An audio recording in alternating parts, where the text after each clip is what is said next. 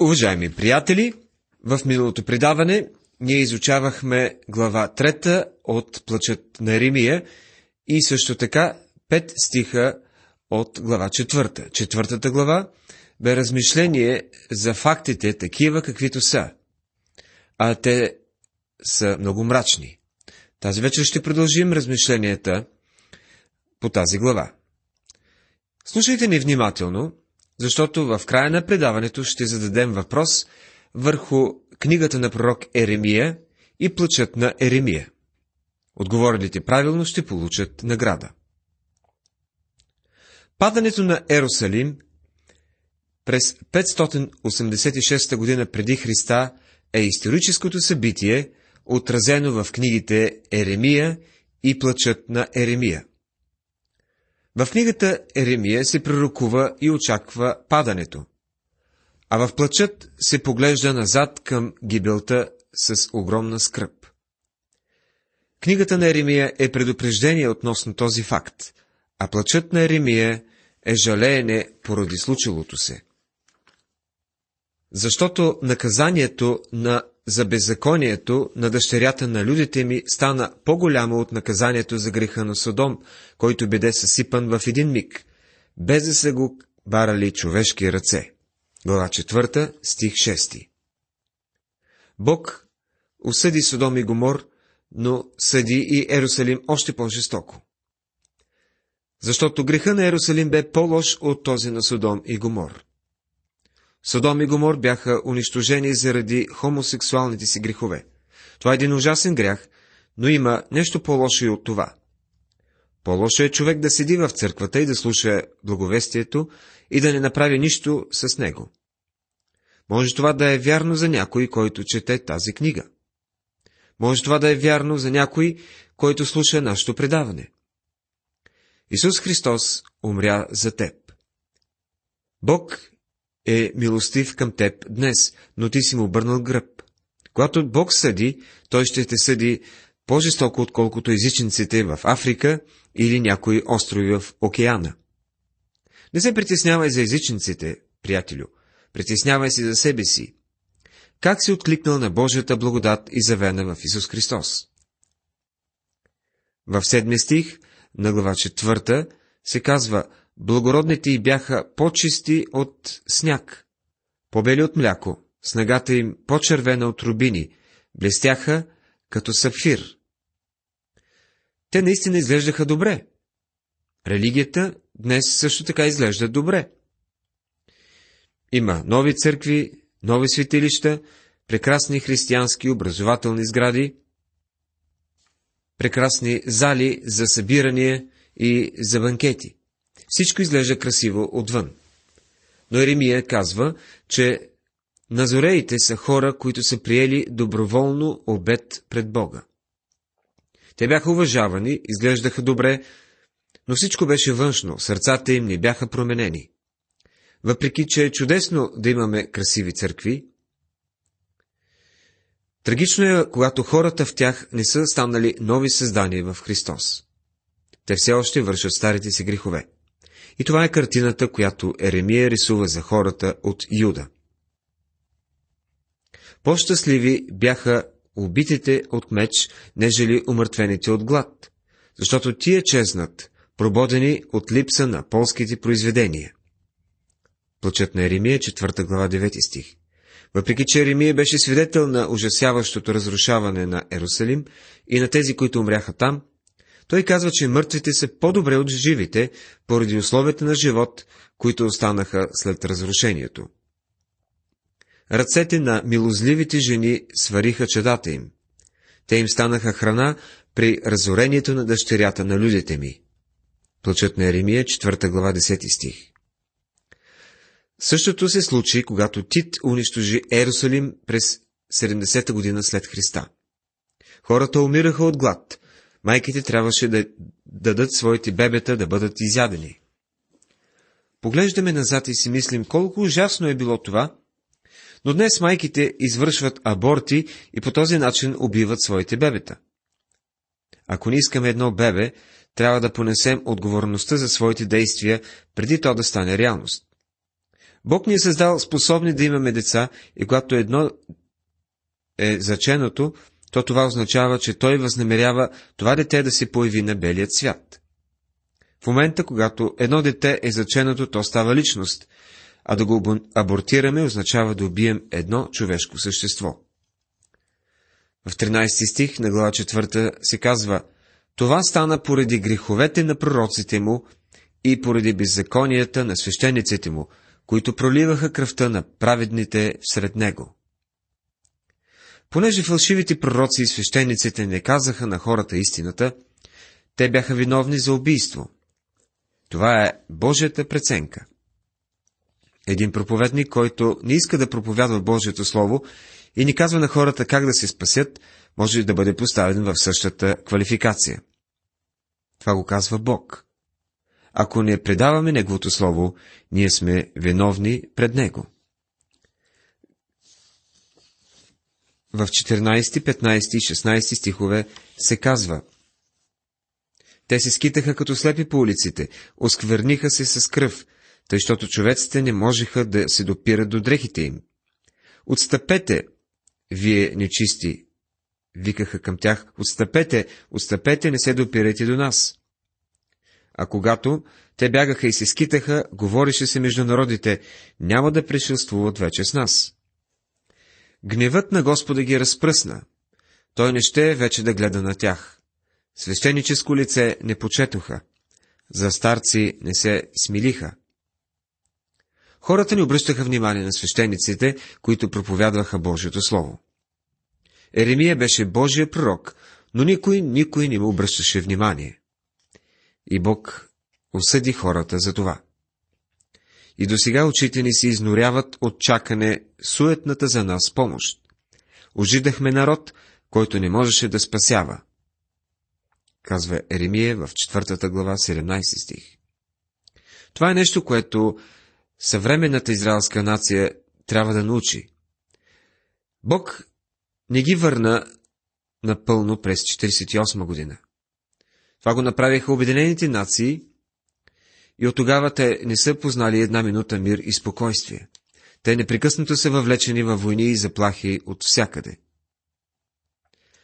Не са си обърнали към Бога и Бог все още им дава знак, че трябва да се покаят.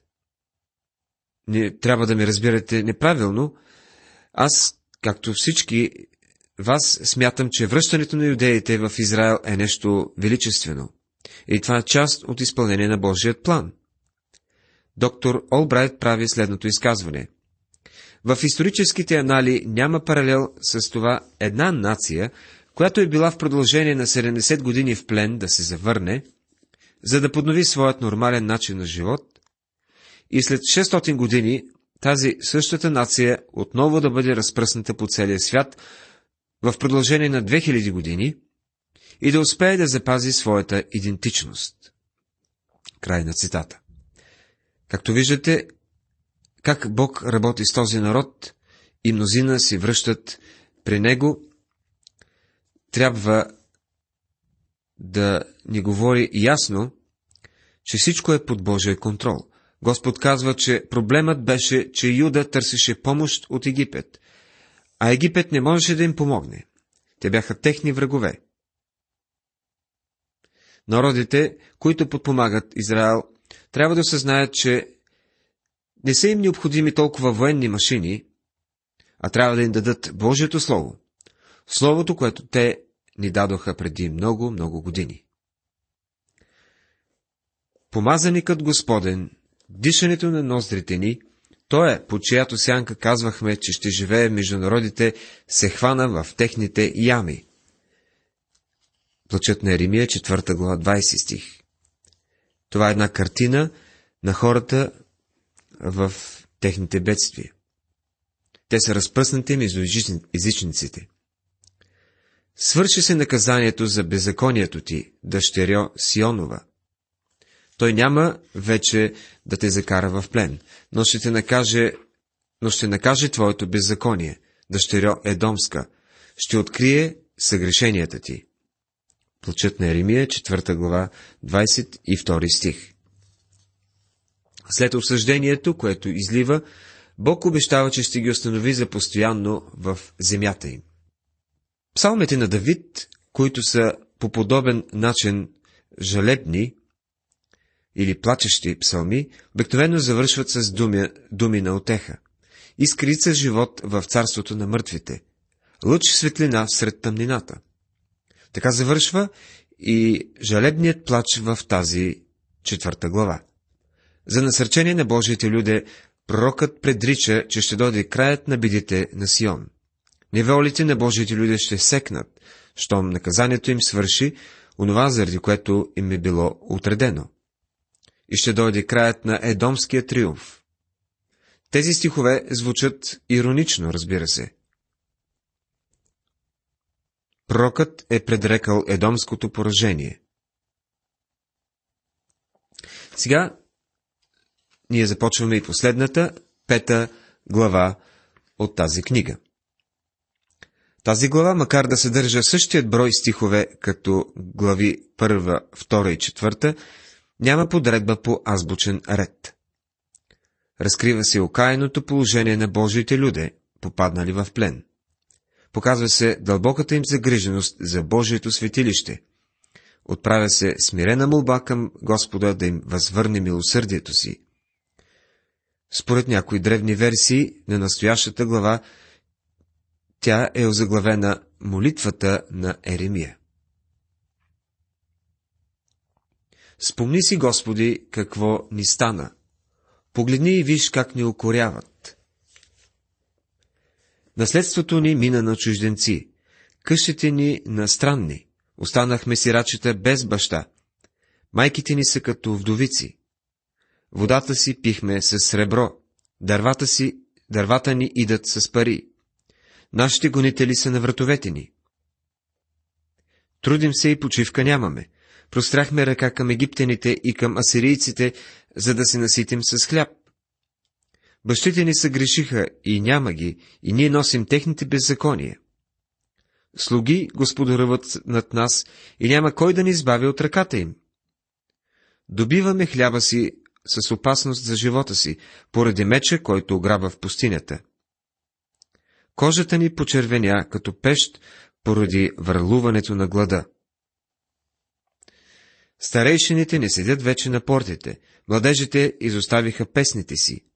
Престана радостта на сърцето ни. Юда беше изгубил страха и уважението, което имаше сред другите народи.